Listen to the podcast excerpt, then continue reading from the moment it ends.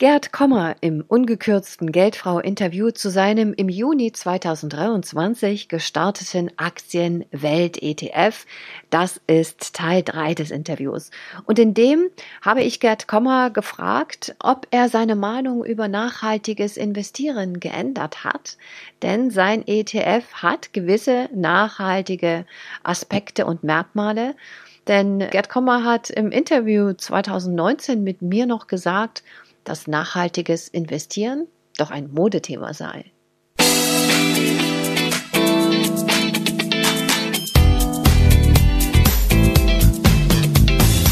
Das ist der Podcast der Geldfrau. Für alle, die mehr von ihrem Geld wollen.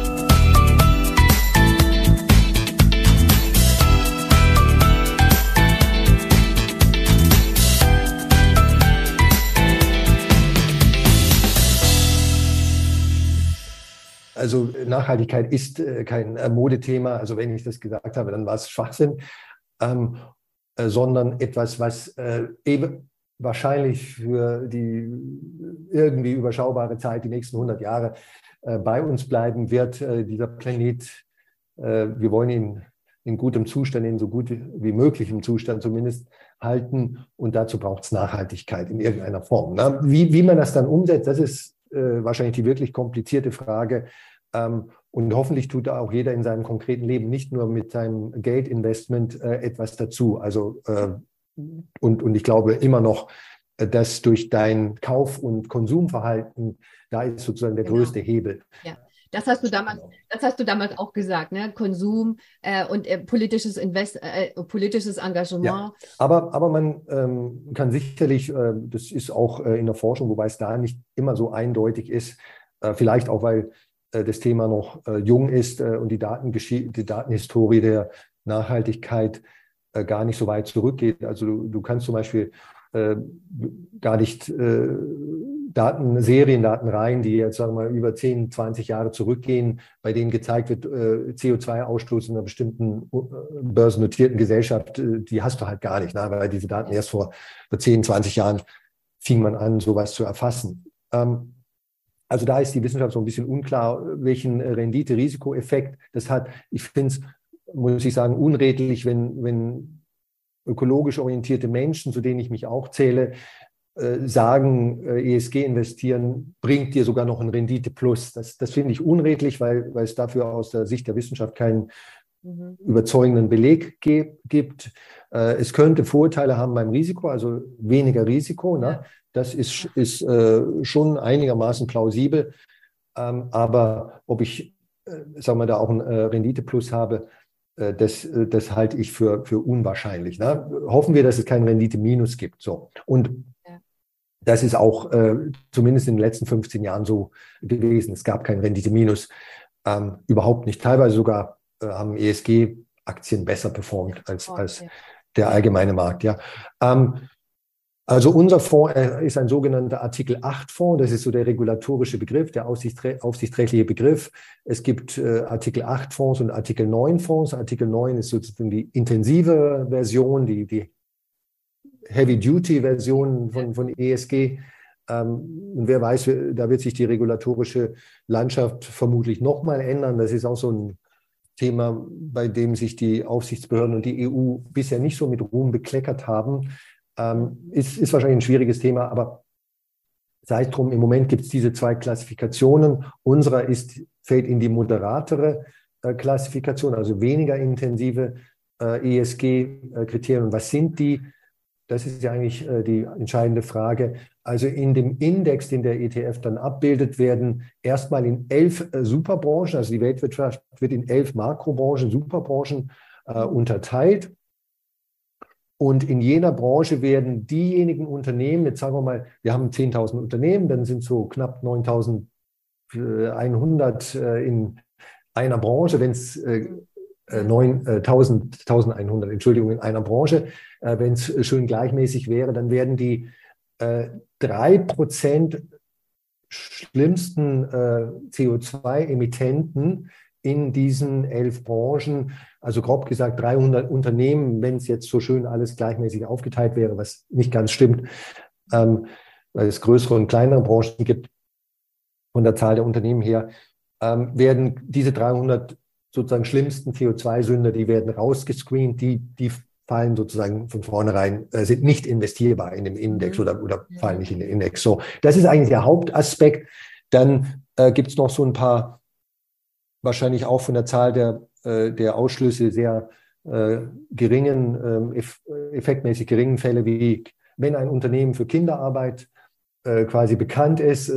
Leider, wenn das so ist, werden es die meisten Unternehmen verschweigen. Also, glaube ich, brauche ich nicht erklären, warum, aber soweit das bekannt ist, werden solche Unternehmen rausgescreent. Also so ganz heftige Fälle, die in der United Nations UN-Definition für sozusagen schlimme, kontroverse Verstöße gegen Nachhaltigkeit, gegen den sozialen Aspekt von Nachhaltigkeit bekannt sind, die werden auch rausgescreent. Das betrifft aber nicht allzu viele Unternehmen. Der Hauptaspekt ist das, was ich vorhin sagte, auch Kohle, die Betreiber von Kohlekraftwerken gibt es auch nicht mehr viele an der Börse, weil die schon sozusagen alle, die meisten Unternehmen, die Kohlekraftwerke betreiben, sind nicht börsennotiert. Ne?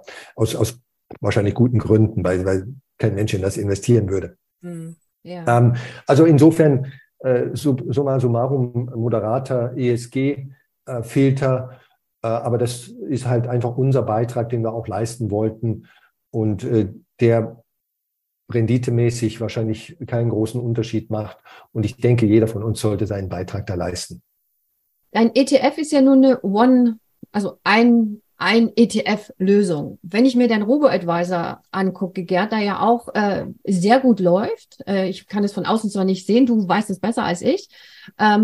In dem Robo-Advisor sortierst du, also kann man ja einteilen, die verschiedenen risikoarm, risikoreich, ne? Kannst du verschiedene Risikorendite-Mischungen entsprechend deiner Risikobereitschaft und Fähigkeit umsetzen.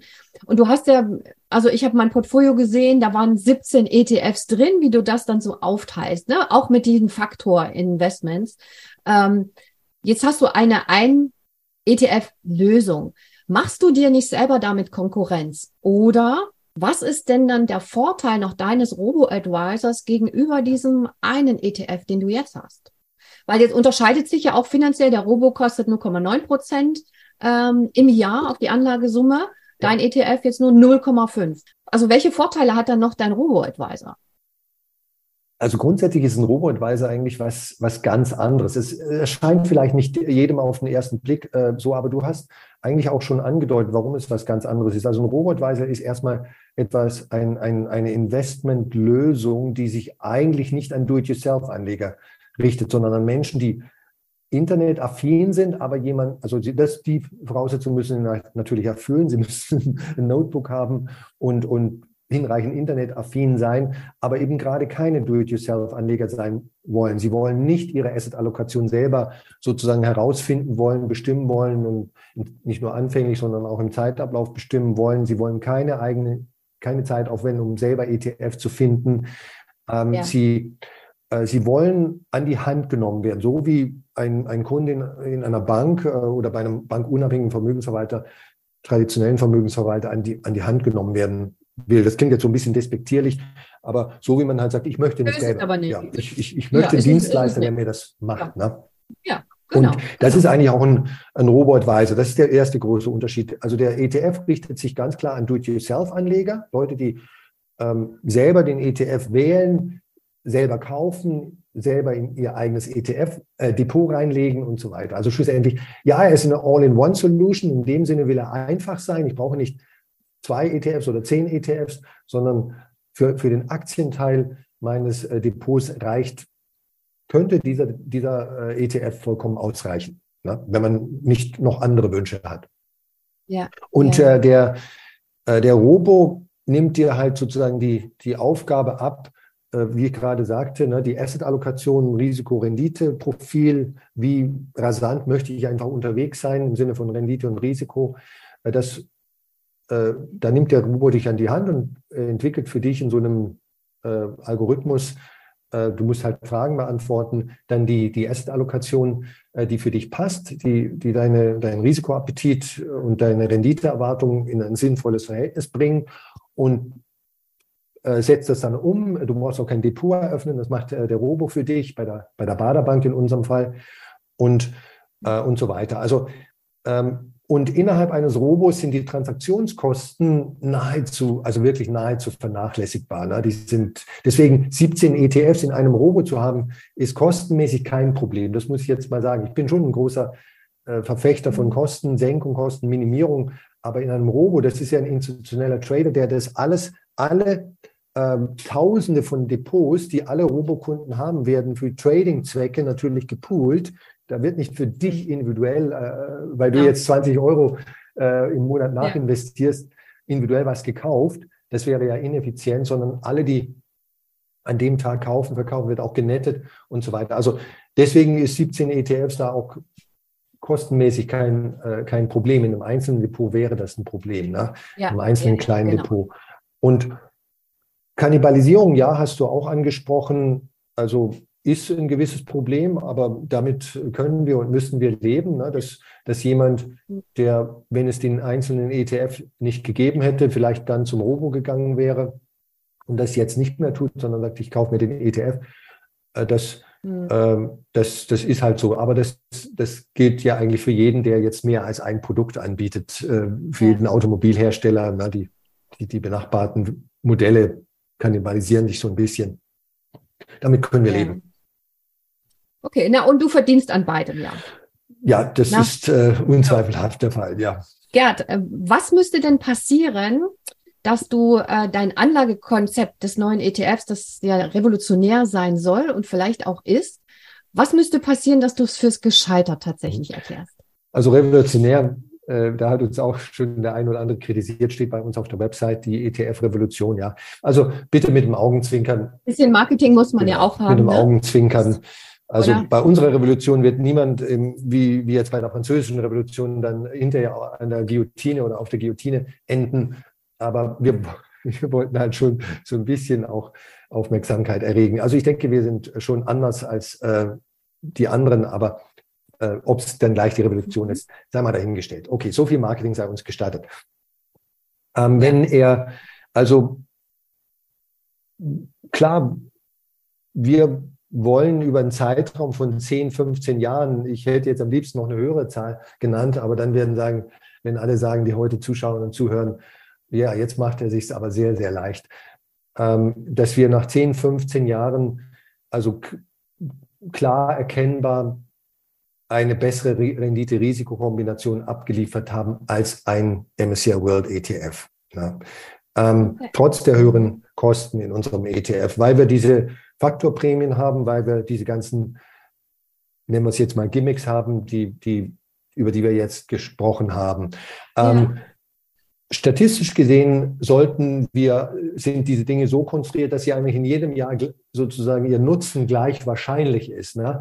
Aber die Wahrscheinlichkeit, dass diese positiven Features dann tatsächlich das tun und sich auch so auswirken, wie wir das uns wünschen und wie wir das beabsichtigen, die steigt natürlich im Zeitablauf. Ne? Wenn ich als Boxer in der Strategie ich bin der überlegene Boxer oder die überlegene Basketballmannschaft, ne? Das ist jetzt egal, welchen Sport ich hernehme. Ich habe die bessere Taktik, ich habe die besseren Spieler, ich habe die bessere Strategie und so weiter. Das heißt aber nicht, dass ich in den ersten 5 Minuten des Spiels gleich mehr Körbe werfe als die Konkurrenz. Also auch aber wenn ich wirklich die besseren Spieler habe und die bessere Strategie, dann ist es schon sehr wahrscheinlich, nicht 100% wahrscheinlich, dass ich am Ende der 60 oder 80 Minuten, die so ein Spiel dauert, dann vorne liege. Die ist viel höher für 80 Minuten als für 5 Minuten. Ne? Und in dem Sinne habe ich halt 10, 15 Jahre gesagt, je länger es andauert, desto besser, höher ist die Chance, dass sich diese Vorteile, die wir reinkonstruiert haben, dann auch tatsächlich manifestieren. Ne? Und das ist aber beim Aktieninvestieren und beim Kapitalmarkt investieren, ist ja wahrscheinlich generell so und schlussendlich sogar beim Immobilieninvestieren. Ne? Ich brauche Conviction, also Überzeugung, dass das, was ich tue, der richtige Weg ist. Und dann sollte ich auch diesem Weg ein bisschen Zeit geben. Hm. Und hast du für dich eine Benchmark, wo du sagst, also wenn er tatsächlich pro Jahr 1%, also sagen wir in 15 Jahren pro Jahr 1% besser performt als der MSCI All Country World, dann ist er wirklich ein Erfolg und dann lasse ich ihn. Und wenn er das nicht macht, dann schließe ich ihn. Also wenn er das täte, dann wäre ich sehr, sehr happy. Also die pro Jahr 1%, also 15% nach 15 Jahren oder 10, das wäre selbstverständlich ein schönes Ergebnis. Ne? Bitte bedenken, dass der Zinseszinseffekt aus solchen kleinen, also optisch gesehen recht geringen prozentualen Unterschieden, 1%, da denkt sich viele, ja, was soll denn das? Das ist ja jetzt nicht die Welt. Aber der Zinseszinseffekt wird dann über einen langen Zeitraum tatsächlich beim Endvermögen einen deutlichen Unterschied bewirken. Und wenn man sowas erreicht hätte, dann hat sich auf jeden Fall das gerechnet und gelohnt. Wenn jetzt natürlich nach 10 Jahren also so wirklich eine schlimme Unterperformance dastünde, dann müssten wir irgendwann mal sagen, okay, also das ist jetzt, das ist schlecht gelaufen, da haben wir Mist gebaut und dann ist eine ordentliche Entschuldigung fällig und dann muss man auch irgendwann mal, so wie es in der Fondsbranche ja tatsächlich geschieht, sagen, jetzt schmeißen wir das Handtuch. Ne? Und aber niemand braucht Angst zu haben, dass wir das vorzeitig tun. Der Fonds hat jetzt schon nach 6 Wochen so ein Volumen von circa 50 Millionen Euro. Ui. Ja, also das ist auf den Finanz... Super, ihr seid doch, du bist doch mit 9 Millionen gestartet. Wow. Ja, also die wow. Finanzportale und auch die Online-Broker, die zeigen, das muss man sagen, das ist aber allgemeines Problem letztlich von solchen Datenbanken, die AUMs, die Assets Under Management, also das Fondsvolumen, je nach Portal und so weiter mit bis zu 2-3 Wochen Zeitverzögerung, Time Lag. Ne? Das ist halt so ein Datenpunkt, der nicht bei jedem Portal jede Woche aktualisiert wird, wie jetzt der Kurs. Ne? Der Kurs wird bei einem ETF alle 2-3 Minuten, je nach Art von Datenprovider, aktualisiert. Und insofern und bei einem großen Fonds, der nur noch langsam wächst, ist das ja eigentlich auch kein großes Problem, weil die Zahl ja nur so Pi mal Daumen stimmen muss. Ja. Also die jetzigen Zahlen in den Finanzportalen, die sind so ein bisschen niedriger, aber das hat mit dem Time-Lag zu tun. Deutlich niedriger. Ich gucke jetzt, Anfang August steht bei Extra ETF knapp 11 Millionen. Ja, also das ist ganz falsch. Ja? Ja. Und du sagst 50, das ist schon wirklich eine ganz andere Hausnummer. Ja, also über das, es gibt ja so Faustregeln, ne? Wenn ein ETF 20, 30, 40 Millionen nicht überschreitet dauerhaft, dann ist er so ein Kandidat für eine Schließung. Ne? Diese Faustregel gilt aber streng genommen nur für ETFs, die schon 2-3 Jahre alt sind. Ne? Also jeder junge ETF, der muss ja irgendwo bei einer ganz niedrigen Zahl, diese 9 Millionen, die du gesehen hast, das ist das Seed Funding, also das tut die ETF, die Fondsgesellschaft schon rein. Theoretisch geht auch noch weniger, aber das ist üblicherweise, was da schon von Haus aus drin ist. Und das wird dann die ersten 10 Millionen echtes Anlegergeld, die dann reinkommen, ersetzen quasi dieses ursprüngliche Funding von der Fondsgesellschaft. Und eine Fondsgesellschaft wird normalerweise, egal wie schlecht der Fonds läuft, 2 Jahre warten, bevor sie ihn zumacht. Also weil sie einfach diesem Baby 2 Jahre Zeit geben muss, um sich zu beweisen. Also ein Fonds, weil er nach 6 Monaten jetzt erst bei 20 Millionen steht, zu schließen, so dumm wird keine Fondsgesellschaft sein. Das kann ich mir nicht vorstellen. Also das Kriterium bitte nur anwenden auf Fonds, die zumindest schon mal 2 Jahre alt sind. Ne? Und so wie ich von einem Kleinkind ja auch nicht erwarten kann, dass es jetzt irgendwie schon bestimmte Sachen tut oder Mathematikaufgaben löst oder sowas. Ne? Also Nochmal meine Frage, Gerd. Das heißt, wenn du merkst, er entspricht wirklich nicht deinen Ansprüchen. Und ich kenne dich ja auch, du hast ja wirklich diese Ansprüche daran, dass die Dinge wirklich funktionieren und auch so sich entwickeln, wie du dir das vorgestellt hast. Hältst du es wirklich für wahrscheinlich, dass du sagst, also wenn er wirklich nicht so performt, wie wir uns das vorgestellt haben, dass du ihn dann wirklich schließen würdest? Also das ist eine sehr, sehr hypothetische Frage. Ich bin auch selbstverständlich nicht der Einzige, der das zu bestimmen hätte, ne? Weil der Fonds ja ein Joint Venture ist zwischen uns und Legal and General. Was jetzt sozusagen die nackte Existenz anbelangt des Fonds, ist wahrscheinlich Legal and General diejenigen, die wirklich die Strippen ziehen. Es ist ein gemeinsames Venture. Und wir haben Aufgaben im Bereich Marketing und Anlagestrategie und Legal and General im Bereich Regulatorik und natürlich Umsetzung, Implementierung. Also wir haben schon anspruchsvolle Ansprüche und also es gibt ja in der Fondslandschaft leider, in Deutschland gibt es bis zu, je nach Zählweise, 10.000 in Deutschland angebotene Aktienfonds, wenn ich die ETFs sogar ignoriere. Und da gibt es unheimlich viele, die sozusagen über 10, 20 Jahre mit begrenztem Volumen, oft nur 20 Millionen, 30 Millionen dahin vegetieren, weil halt, in der Tat, wenn man die schließen würde, würde der Betreiber gar nichts mehr dran verdienen, ne? Aber es ist eigentlich der schleichende Tod oder der Zombie, der da einfach nicht sterben kann. Sowas, muss ich sagen, möchte ich nicht mit meinem Namen verbunden haben. Dann lieber ein Ende mit Schrecken als Schrecken ohne Ende. Und das ist ja auch für die Anleger dann besser. Und da muss man aber dann sozusagen die Ehrlichkeit und den Mumm haben, zu sagen, ja, hat jetzt leider nicht funktioniert, war eine Pleite, ein Griff ins Klo, aber so ist es halt. Also, ja. So ist es dann eben, genau. Ich habe ja schon gesagt, wir sprechen uns in 20 Jahren. Wie es gelaufen ist. Gerd, zum Schluss, ich danke dir wirklich vielmals. Ich habe super viel interessante neue Dinge erfahren und auch Einschätzungen, und ich hoffe, alle anderen, die zugeguckt haben, auch. Eine letzte Frage. Du bist jetzt schon seit 30 Jahren selber Anleger. Du hast seit 7 Jahren deine Vermögensverwaltung. Du arbeitest wirklich mit großen Vermögen. Du hast den Robo-Advisor, jetzt diesen ETF konzipiert, den eigenen Index. Also du guckst das Geldanlagethema, du bist super wissenschaftlich unterwegs, bist ja auch promoviert. Also du guckst wirklich von ganz vielen Seiten, von der praktischen Anlage, selber Anlageberatung, wissenschaftlichen Analyse drauf auf das Thema Geldanlage.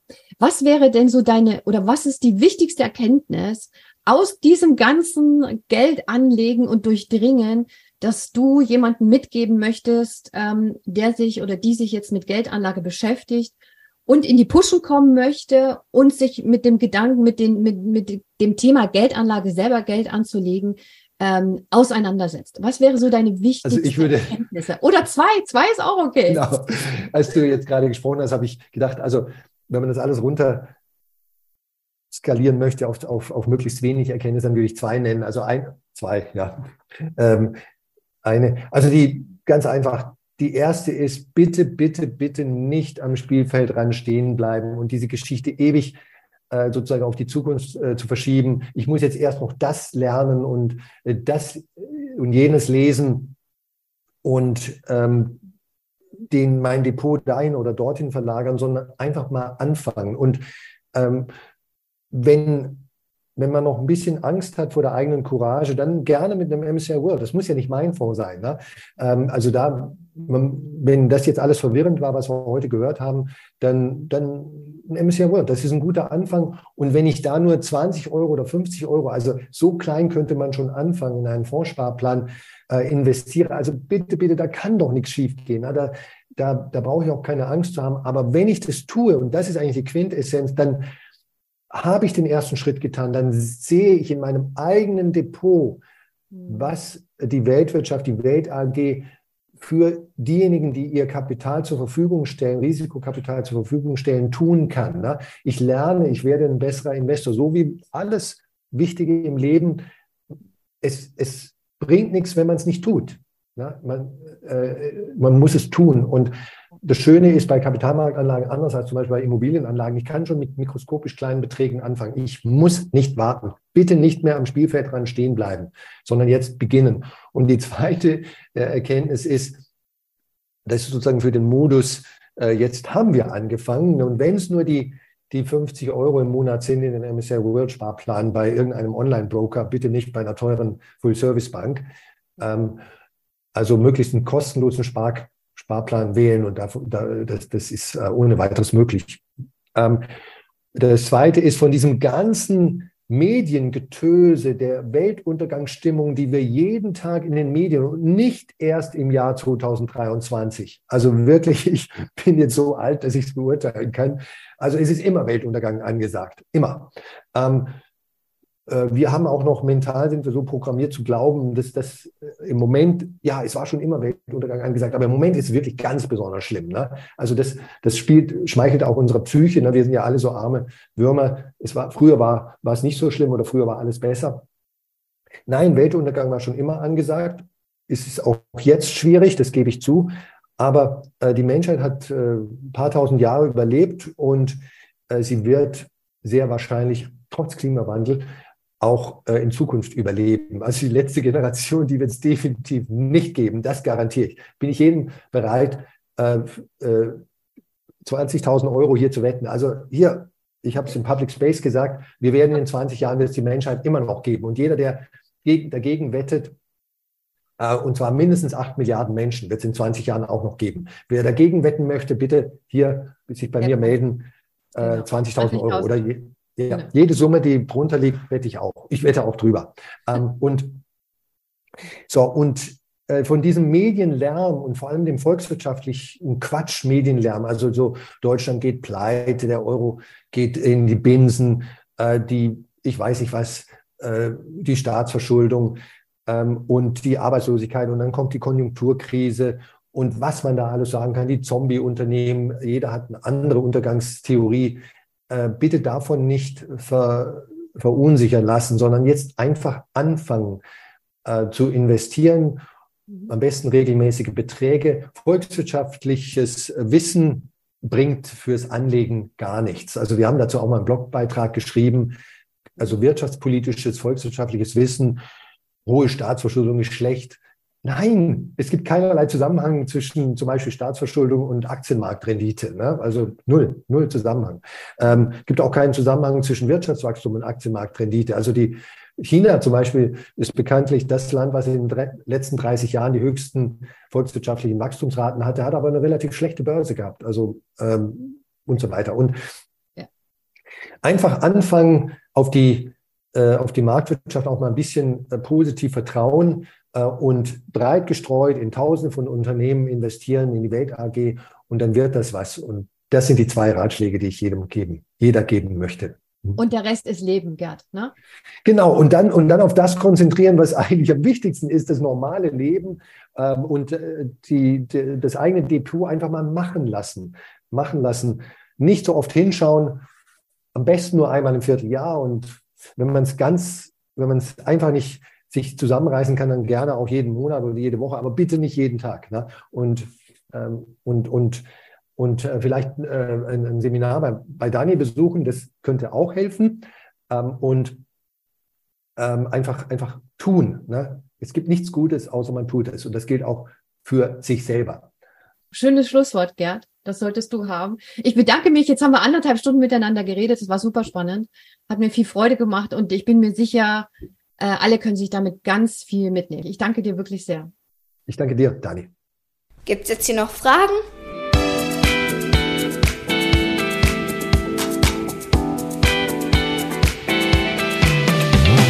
Das war der Podcast der Geldfrau. Für Sie von Dani Partu.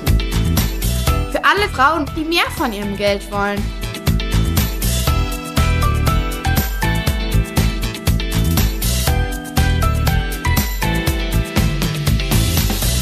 Wir Frauen, wir können Finanzen. Wäre doch gelacht, wenn nicht.